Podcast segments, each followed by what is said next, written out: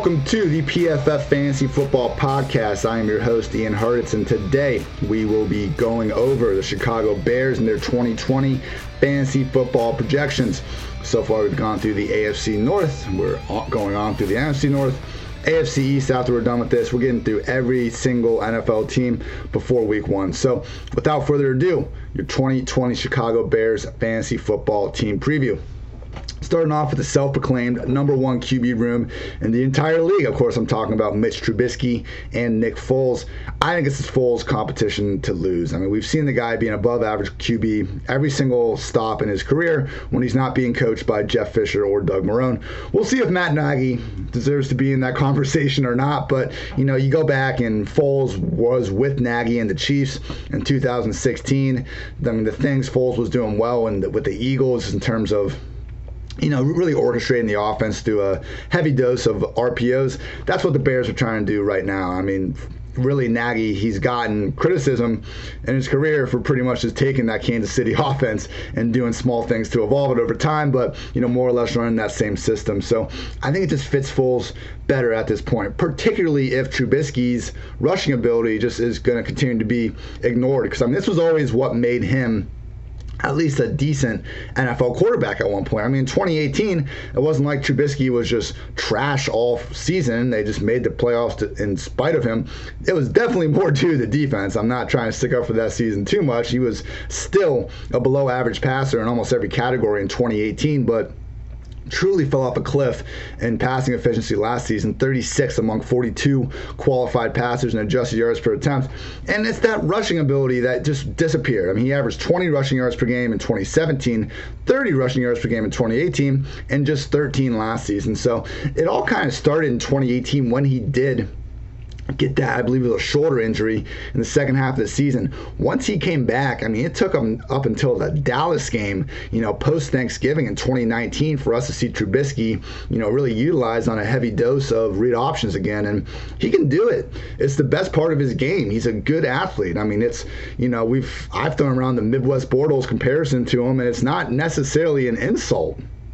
Obviously, you want your franchise QB to amount to a little bit more than Mr. Bortles has done, but this is still a guy that has used to have spike week potential and could run the ball. So, unless we just see a huge return to form from Trubisky, and you know, as we talk about the rest of this offense, I don't think there's a ton of reason to expect that to happen.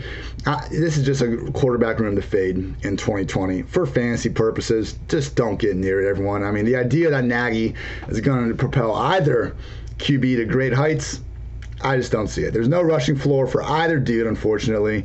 And the spike weeks in this offense, few and far between. So consider finding yourself a different quarterback. I doubt many were even considering targeting this Bears group to begin with. Moving on to the backfield, we have David Montgomery as a clear cut RB1, Tarik Cohen as your change of pace, and uh, Cordarrelle Patterson, who, you know, if you didn't know, I am the pre- president, longtime president of the Cordarrelle Patterson fan club, the league's most efficient rusher ever minimum 100 carries and yards per carry. So, love my guy CP. Wish he gets the ball more. I am done gushing over him for the remainder of this podcast. So, David Montgomery, 267 touches last year, 12th most in the league. Yards after contact, not so great. Only 2.33 yards after contact per touch, right there. Peyton Barber and you know David Johnson's corpse from 2019, just not good. And after we saw what Montgomery did in college at Iowa State, I mean, you guys all probably saw, you know, my my lovely employer PFF's numbers about Montgomery just breaking the most tackles anyone had ever seen coming out, he was supposed to just be his day one stud. Wasn't what happened. And, you know, to only kind of to not even be an RB2 when it was all said and done. Incredibly disappointing for fantasy owners. He did get better as the season went on, though. And this was similar to Miles Sanders, where Montgomery, he only averaged over four yards per carry in two of, I believe, his first 12 games of the season managed to get it four of his last five uh, going out. So, you know, it wasn't as kind of visible as Miles Sanders playing better at the end of the year because, you know, Eagles were in the playoffs and all that. But we did see Montgomery get better as the year went on. I'm not buying a, you know, I'm not going back the well too much, but we're now able to get Montgomery at his floor. Last year, it was costing us like a, you know, RB pick in the teens to kind of get him. Now he's going outside of these top kind of 23, even 24 running backs. And I know that 250 touch threshold is a little bit arbitrary, but 144 of 153 running backs to get 250 touches since 2010, PPR RB24 or better. It, it's just so much volume. It's almost impossible not to put up production. Eventually, you know, if you've been doing best balls or mock drafts or anything like that, after those first four or five rounds are gone, you see very few, if any, RBs that you can, you know, confidently project for 250 or more touches. Montgomery is kind of the cheapest, last, you know, high volume back available on a lot of fantasy drafts for those out there that you know find yourselves getting some really true baller wide receivers early, don't be afraid to get Montgomery there because again, after him, it's just rough. And this is the same, you know, looking backfield as last year. I do think we're gonna see Montgomery get the rock again, try to prove that 2019 was a fluke. And honestly, like he deserves to maybe even get more of a three down role because Tarik Cohen last year was just brutal as both a rusher and receiver. 3.3 yards per carry, 4.4 yards per target. I mean, I, I can barely even begin to describe just how bad of a mark that is. I mean, literally the worst yards per target mark in PFF history. I had to go back to 2003 to get Oz Hakeem Aziz. You know, excuse me butchering that name, but there's only one guy that was worse since the statistic began being began being tracked back in 1992. I mean, maybe they keep throwing the ball. Only McCaffrey, Kamara, James White joined Cohen with at least 200 receptions over the last three seasons among RBs at some point, though, it's like defenses seem to know what's coming when Tarik Cohen's on the field. So that's probably more of an indictment on Nagy than Tarik, considering you know how many of his touches are these design looks. But if you know, if, if giving Montgomery even half of Tarik's pass down snaps would kind of help him get into a better flow with the offense, I think that's something the Bears should seriously consider. Moving on to the wide receiver room. Allen Robinson should be in any conversation among the best five to six top wide receivers in the entire league. I mean, the stuff he has had to deal with throughout his career is just criminal. Quarterbacks dating back to college Christian Hackenberg, Matt McGloin, Blake Bortles, Chad Henne, Chase Daniel, and now Mitchell Trubisky. Nick Foles is objectively the best quarterback of A Rob's career. You know, I, I, hope your ears are done bleeding from that previous list. But last season, Robinson managed to do just fine, even with Trubisky under center. I mean, third most targets in the league. Only Courtland Sutton, Michael Thomas, and Stefon Diggs had a higher percentage of their team's air yards.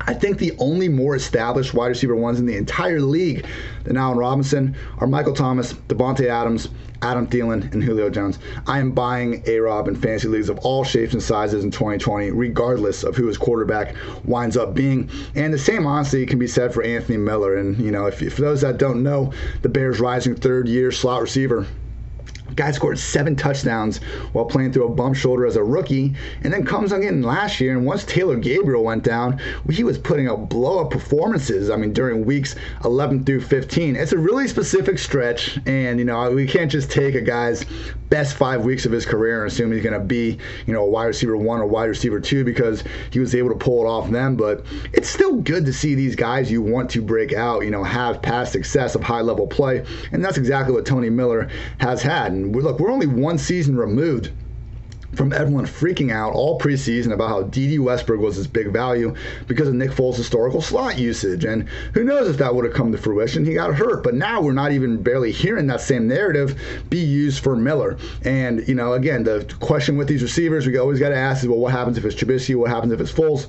If it's Foles, okay, great. We're getting this, again, high slot usage history that we've seen dating back to his days with the Eagles. And if it's Trubisky, fine. In terms of adjusted yards per attempt, Miller has been Trubisky's most efficient receiver of his career. So I'm buying A Rob and Miller. You know, pretty much any league I can get my hands on them. Expect Ted Ginn to take that Taylor Gabriel field stretching role in three wide receiver sets. Uh, Cordarrelle Patterson will be, be out there a little bit too. Riley Ridley, Javon Wims, other candidates to steal some snaps here or there. Now on the tight end room. I mean, oh boy. I mean, this is ridiculous, guys. We got second round pick Cole Kmet.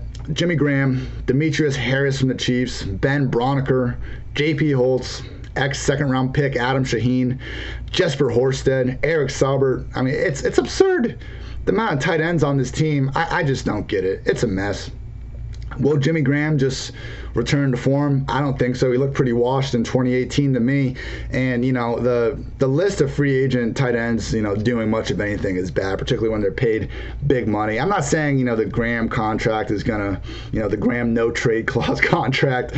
Uh, it actually doesn't even qualify with some of these guys. You know, I'm I'm looking at free agent tight ends that have gotten 20 million dollar contracts over the years. They're Coby Fleener, Trey Burton, Jimmy Graham with the Packers, Jesse James, Martellus Bennett, Ladarius Green. So I mean, I'm citing an older contract for Jimmy, but again, he was washed in 2018 pretty much. He had that last season with the Seahawks where Russ was able to somehow get this guy all those red zone touchdowns it just hasn't been good. Don't go the well here because we don't even know how long he's going to be on the field. Because I mean, Cole Kmet, he's gotten some pretty pretty great, you know, pre-draft recs. I mean, even some comps to uh, you know Rob Gronkowski, I believe I saw from uh, Chris Sims with NBC Sports. So I'm not saying that. I don't think he's going to do anything as a rookie because we never see tight ends do anything as a rookie. I mean, the only top 12 PPR uh, fantasy tight ends since 2010 as rookies have been Evan Engram, and it took a OBJ injury where Beckham only played four games that season.